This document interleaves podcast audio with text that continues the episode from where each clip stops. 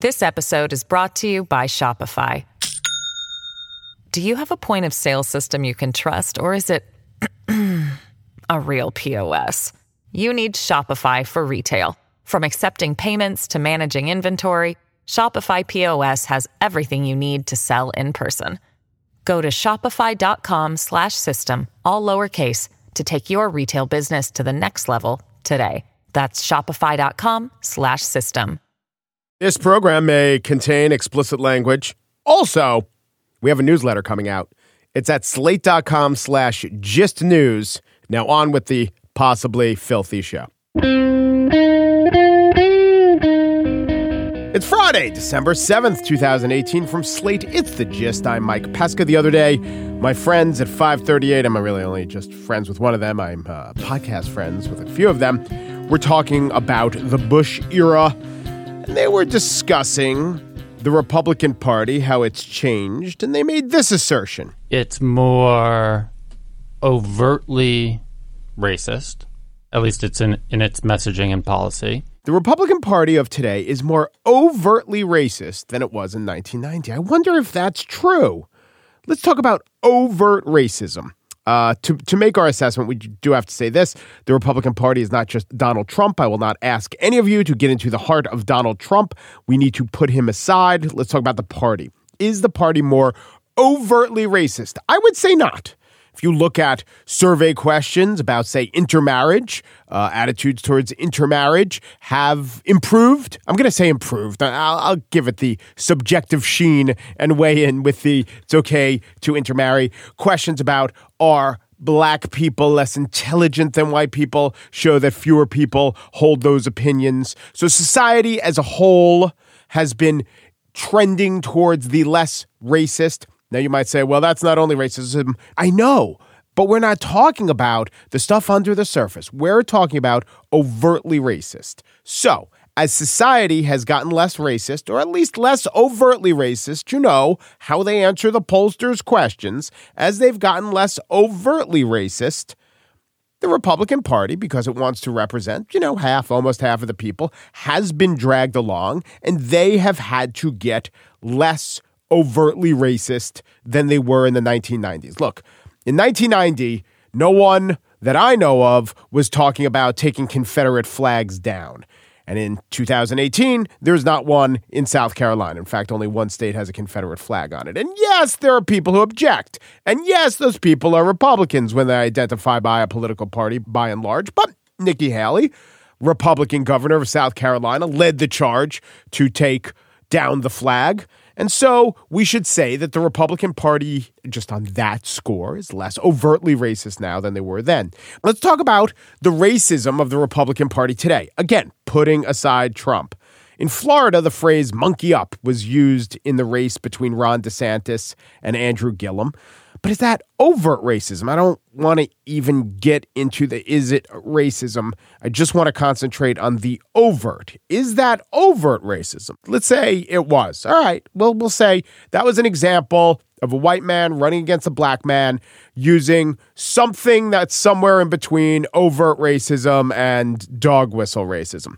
In Georgia, Brian Kemp didn't say any phrases he did work to disenfranchise black voters. You know what that is? That's racist, but it's not overtly racist. It's horrible. It's clearly a racist policy, but it's based on winning the elections. And he could say, no, no, no, it's about voter fraud. And, you know, I don't know if it's overtly racist. Mississippi, Cindy Hyde Smith said she would attend a public hanging to show support for a donor.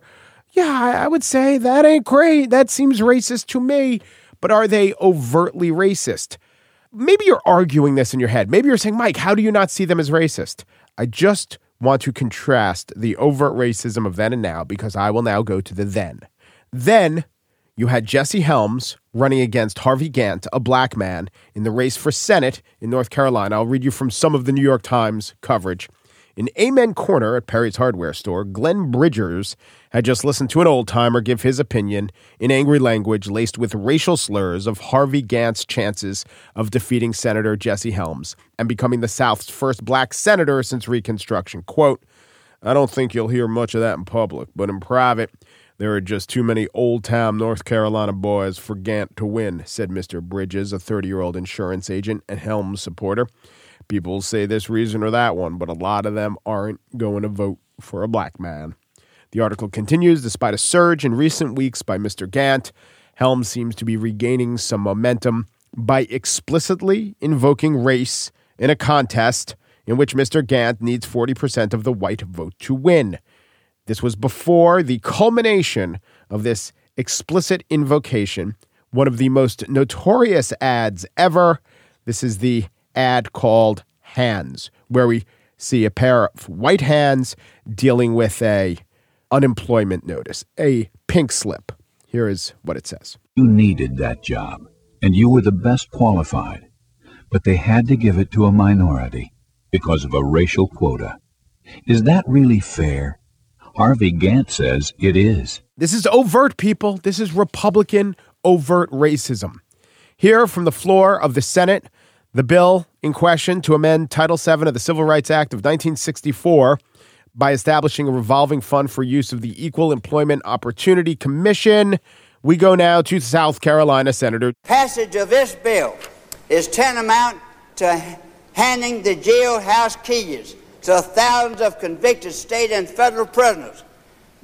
They went on to urge the Senate, and I quote, to reject this poor excuse for a crime control bill. Now, who was I talking about? I was talking about the National District Attorneys Association. Later, this assertion. These are the victims of the nation. People who have been robbed, people who have been raped, and people who have had assaults committed upon them. Yeah, I, I think we know which color of the people who have been raped that he's talking about.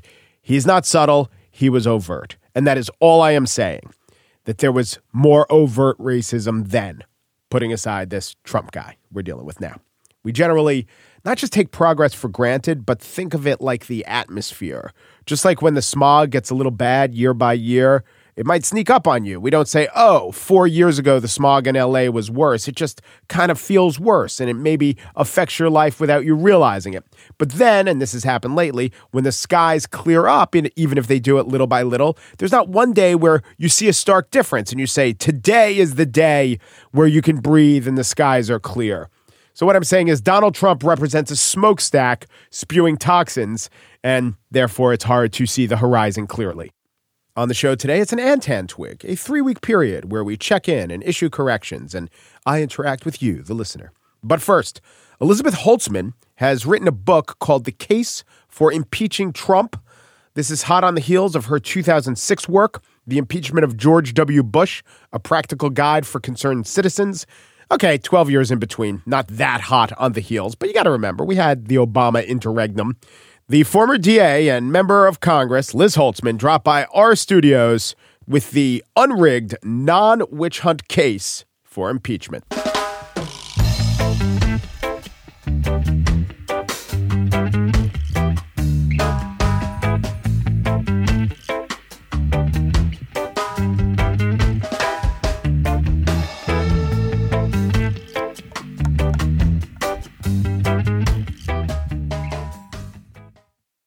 This episode is brought to you by Shopify. Do you have a point of sale system you can trust, or is it a real POS? You need Shopify for retail. From accepting payments to managing inventory, Shopify POS has everything you need to sell in person. Go to shopify.com/system all lowercase to take your retail business to the next level today. That's shopify.com/system the youngest woman ever elected to the House of Representatives, beating an incumbent from a borough of New York in the Democratic primary, going on to win office, causing a sensation. You think you know who I'm talking about, but you don't. I'm talking about Elizabeth Holtzman, or as I knew her all those years growing up in New York, Liz Holtzman. She is now the author of The Case for Impeaching Trump. She served on the Judiciary Committee that did just that or recommended the impeachment of Richard Nixon. Former Congresswoman Elizabeth Holtzman joins me. Hello, thank you. Well, thank you for having me. So, I am going to get to impeachment, but I want to ask you a question or two.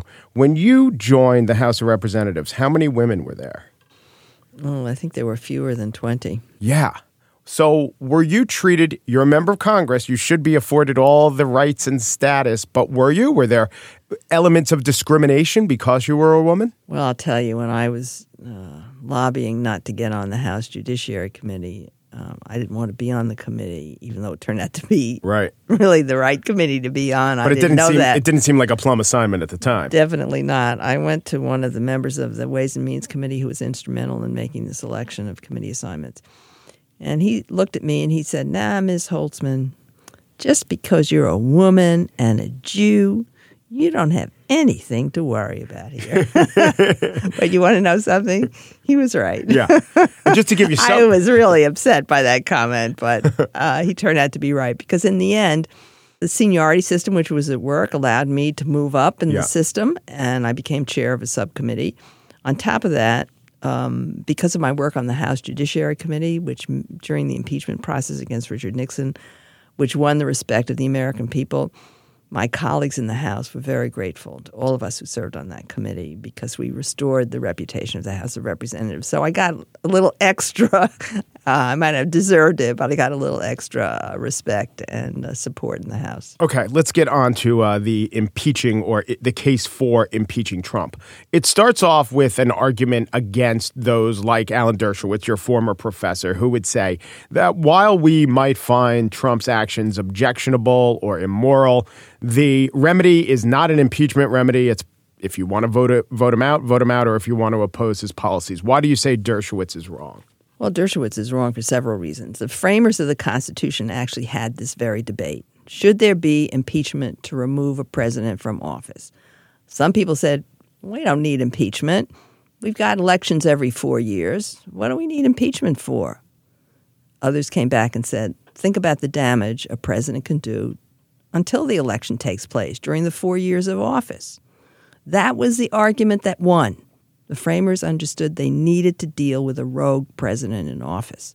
And then there were serious conversations and debates about what the grounds were for impeachment. The framers were trying to walk a fine line. They didn't want the Congress to control the president, they wanted a strong president. On the other hand, they wanted to be able to preserve democracy, and they knew a president could destroy democracy in many ways. And so they created three grounds for im- impeachment treason, which is defined in the Constitution, bribery, which is a pretty well understood mm-hmm. term, and then something called high crimes and misdemeanors.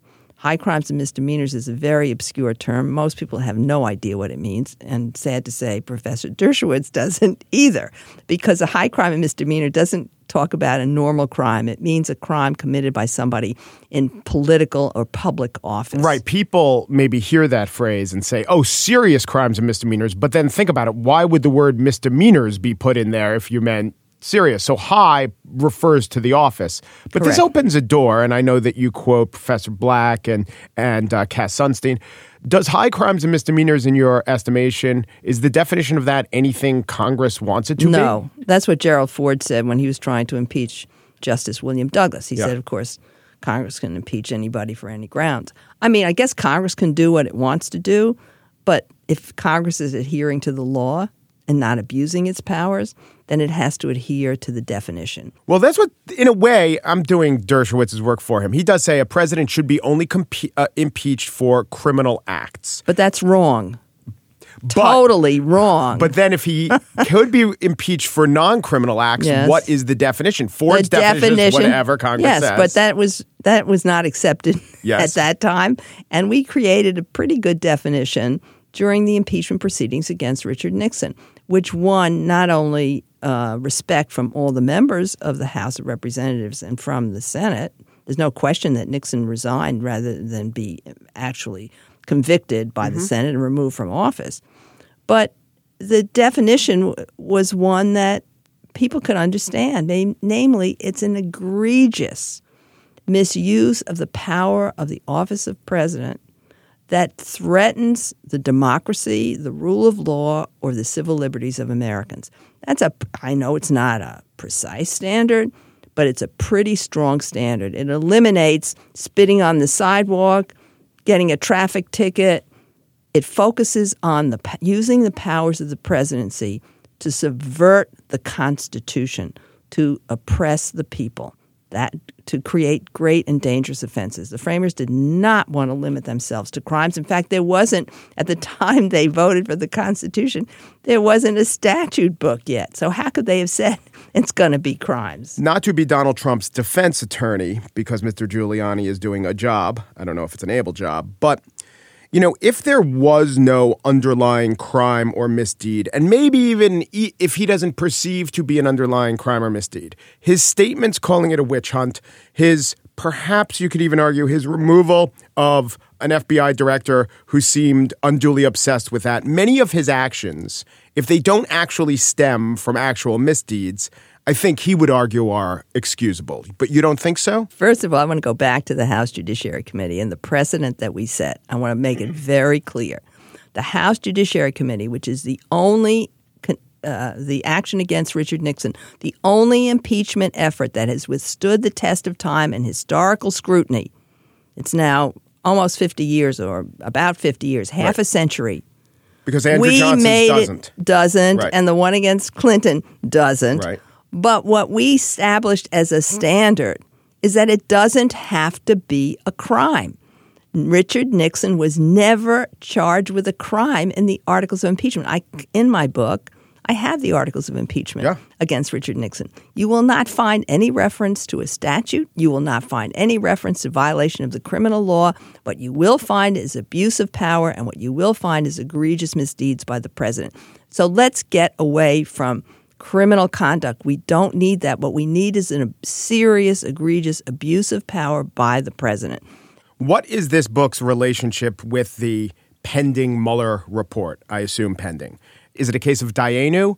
It would it, this alone is good enough, even without the Mueller well, report. no, I don't or, say that yeah. there's a ground for impeachment. The only specific ground I think that there is now that we don't really need a thorough investigation of is the pardon offer. But what an investigation would show would be how many other offers were made at Trump's behalf of pardons to keep people quiet. Would it be better for our democracy if he were impeached based on essentially the case you've made? No further smoking guns that Mueller unearthed. So uh, basically, the knowledge that we have now. So that's one set of facts. Or for some reason the votes aren't there, something or impeachment but not conviction happens, and then the president President Trump is roundly defeated at the polls. What would be better for our democracy?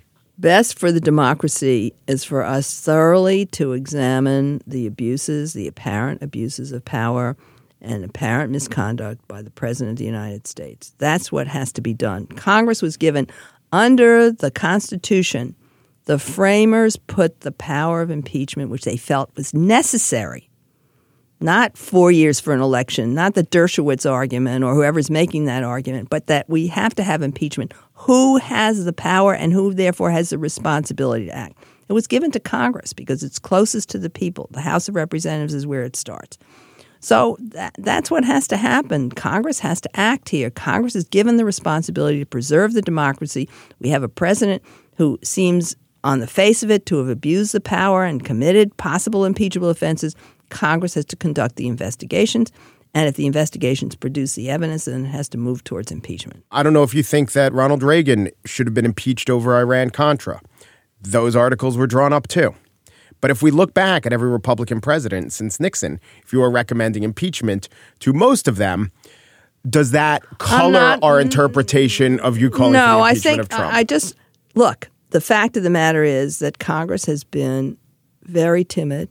Why they didn't go after Bush, I don't know. I mean, there were people in the House of Representatives who participated in the decisions about torture. I mean, so there could have been a self interest involved.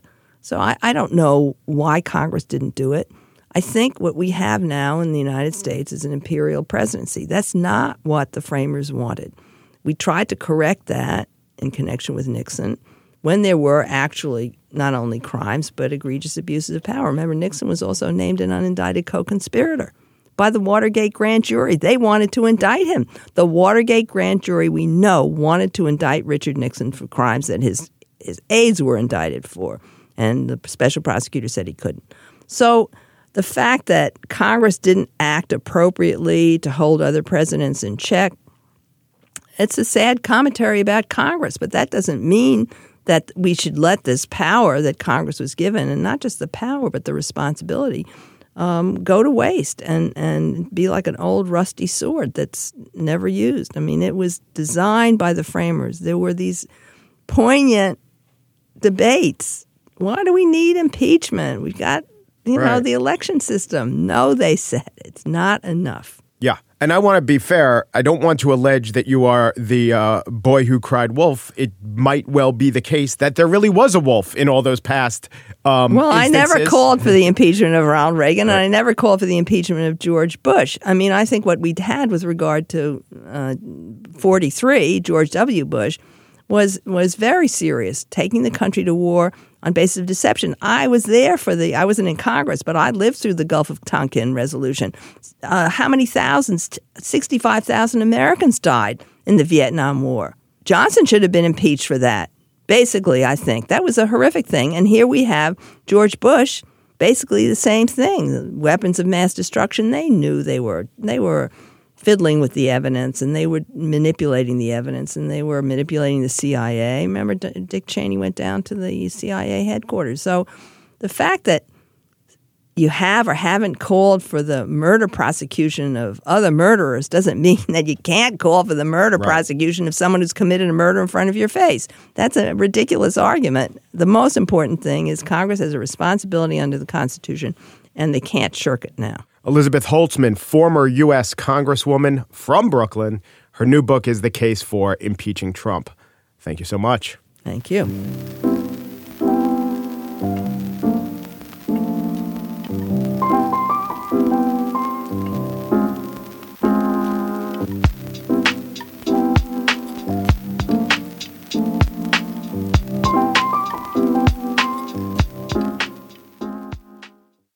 And now, the spiel. It's an antan twig, our word for a three week period.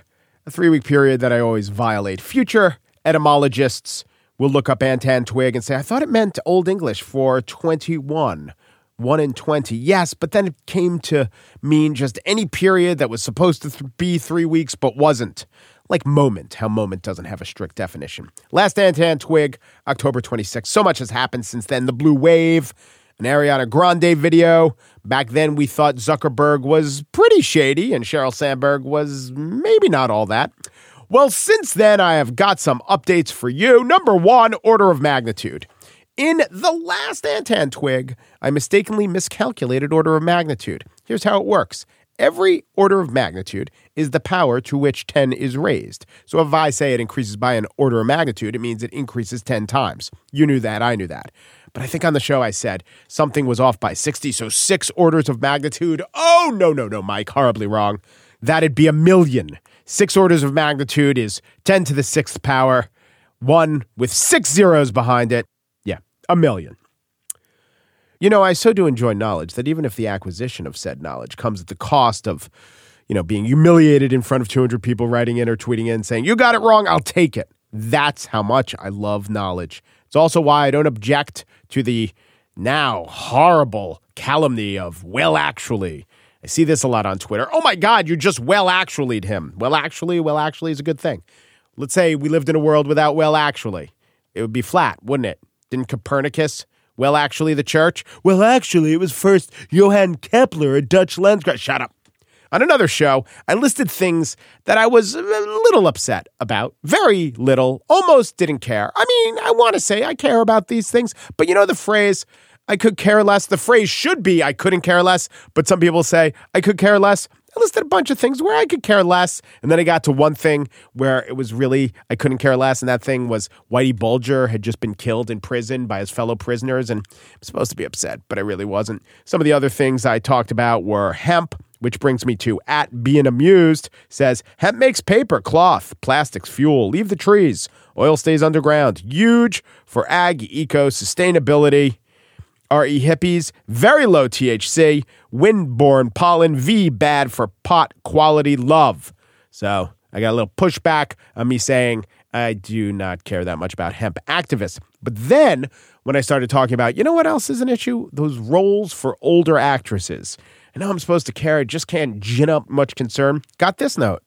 I think this is less about getting some actresses better jobs. More seriously, it is a reflection of the way that women are too often viewed by our society of no value unless men think they are sexy, and of their lack of power in Hollywood to greenlight stories about them. Easy to overlook the larger point if you don't see it from a woman's point of view. And that was written by Alexandra Randolph. Everything you say is true. So you got hemp, you got roles for older actresses. People said I should care more. I also talked about water in the West. I'm just so bored by those stories. And of course, the plastic straw ban. It's 0.03% of all the plastic in the ocean, meaning if there's a ton and a half, 3,000 pounds of plastic, you got one pound of that being straws. It's not that big a deal, people. So I could care less about them. Plastic straws, water in the West. Let me quote David Ho. He wrote to me and said, Everyone should care about water in the West. Have you read Cadillac Desert? And no one should use a straw unless he or she is lame. That is a good callback to our lame debate. So, the number one cause that I couldn't get upset about, I mean, it's wrong. This is not something I endorse, but I think everything else in society might be more wrong. It's when prisoners band together to kill a much worse prisoner. Jeffrey Dahmer, Whitey Bulger, cut to Mike Lerman emailing me to tell me I should care more. Mike, I think you should really reevaluate your least favorite cause. Of all the causes, you went with extrajudicial murder? What I wonder is, what are the virtues of your position? Uh, to interrupt, Whitey Bulger's dead. But no, Lerman continues. I have to be honest, I don't see any side from an appeal to base retribution, which is no virtue at all. Again, no more Dahmer. I think if you think about it more, you may agree. I may. I may. But you know what I did instead of agreeing with you? And it's a good email. Like, your points are better than my points. This is just what I care about. So, you know what I did? I invented a new one. I now care about something even less than I care about the grave injustice that is the murder of mass murderer Whitey Bulger. You ready? The body positivity backlash. So, a couple months ago, Amy Schumer's in a movie. It's called I Feel Pretty. The premise is she gets knocked on a head. She starts acting like she's this beautiful supermodel. And because she believes in her own beauty, people treat her as beautiful. It seems like a fine enough message. If the movie was funny, you should go see it. There was backlash. Why? Oh, Amy Schumer putting yourself in a movie as if you're not pretty. You're pretty. You're far too pretty to play unpretty. Pretty, pretty Amy. They pretty shamed her. It's true. There are some people quite uglier than Amy Schumer. Many, many people. How many of those people have the ability to get a big Hollywood rom com greenlit? Maybe just Paul Giamatti. What I'm saying is, of course, Amy is quite lovely by the standards of just regular people you see every day. But in reality, she is a character actress by leading lady standards, and that's why the movie made sense. We're seeing it again. We have the star of The Good Place, Jamila Jamil, she is the subject of the Vox cover story how Jamila Jamil built a brand around body positivity and why she's facing backlash for it now. Second part first, because everyone ever engaged in body positivity faces a backlash. Sometimes it's mean trolls calling you a troll, but this one is from the legions of body positivity activists who will always find you not trollish enough. Jamila Jamil is quite pretty. This is one of the reasons she's on TV. As a person who's on TV and pretty, she has a platform. So she tells stories about how she once gained 75 pounds and how it's unfair to be judged by her beauty, and she refuses to let photos of her be photoshopped or airbrushed. She does pictures where you can see the lines on her body. I didn't know this was a bad thing. Do I have a lines on the body fetish? I don't know. But anyway, Seems like everything she's done is totally fine unless you are the kind of person who has been in that body positivity space a little bit longer than Jamila Jamil or has suffered a little bit more. And then you will come at her and you will say, How dare you? I am larger than you. I have worse cheekbones. I am, and this is where it stops getting funny and starts getting a little dicey. I am a shade darker because that has been a particular focus of the critique of Jamila Jamil. I will quote Vox again. Jamila was also accused of erasing the work of black women like body positive activist Stephanie Yeboah, who claims that Jamil once quoted her in an interview without attribution. I looked into it. Oh God, is it not worth it? Erased her. So this is how how Stephanie Yeboah was erased. Stephanie Yeboah told Jamil in a series of uh, DM exchanges, you know, you should look at the issue of body positivity this way. And Jamila Jamil did look at it that way. And then in an interview, in a later interview, really echoed the words that she had been told by this, you know, more hardcore body positivity activist. And because she echoed those words outside of quotation marks, she has been accused of erasure. Can we not break these chains of love? Which is why body positivity, negativity is the new issue that I certainly care about. I absolutely care. It's not a non issue, it's an issue, but I care about it less than hemp activism, Whitey Bulger getting off in prison, water in the West, and every other issue in the world. I also get listener feedback from those about some of my guests, and I'd like to quote Mr. Kevin Volkman. The entirety of his message was just in the subject line subject Maria Konnikova should be encouraged to use fewer opprobrious terms. In response, I have Maria Konnikova right here. Maria, what do you say to Kevin Volkman's request that you use fewer opprobrious terms? I sincerely apologize for being scornful or critical of anything on a segment called Is That Bullshit? From now on, we are just going to smile and say that everything is wonderful and nothing is bullshit. and if you just look at the world in uh, pink glasses or, or rose colored glasses, right? Mm-hmm. Rose colored glasses, that everything will be wonderful. So, in your honor, all of our segments will from will henceforth be known as that's definitely not bullshit. Please don't worry about it. Take that, Volkman, you with your redundant last name. Thank you, Maria. Thanks, Mike. Let us go now to the Lobstar of the Antan Twig, our award for just the greatest listener, the person who emailed or texted or no, you don't have my text number, or got in touch with us, tweeted something to improve our lives. The runner up is Real Barabbas or Barabbas, B A R A B B A S, who was reacting to a segment where I was talking about Arnold Schwarzenegger laying claim to having broken Barbara Bush's leg. Kind of unclear based on what he said. And Real Barabbas weighed in to say Schwarzenegger was saying he and Bush were very active. And to highlight that as a separate thought, says later in the same day, Barbara Bush broke her leg participating in a familial activity. I just wanted to mentioned this as the runner up for the Antan Twig because it's the first instance in my life where I was Arnold Schwartz explained. But the Lobstar of the Antan Twig goes to Michael Martin. And what Michael Martin did was he tweeted me or perhaps emailed me a link to a series of stories after my interview with James Geary, who wrote a book on wit. I asked Geary, is there are there puns in sign language? And he didn't know. And michael martin tweeted me this link about different puns in sign language. First of all in british sign language divorce is taking your ring off and throwing it on the floor. I have no idea is mouthing pow and shooting your index fingers over your head meaning the information has gone over your head. In Ireland, the sign for Ireland is not British. I think this is around the world. Ireland translates as potato plus island, but this is my favorite thing. El Paso, right? The L, you make the sign for the L, and then with your other hand, you make the sign for an O, and then you have the sign for the L go in front of the sign for the O, literally El Pass O. It has been explained that this may be more of a pun to we people who understand sounds and the sounds of the word but it is still so fantastic. And I appreciate Michael Martin for alerting me to the ASL sign for El Paso. And you, Michael, are the Lobstar of the Antan Twig.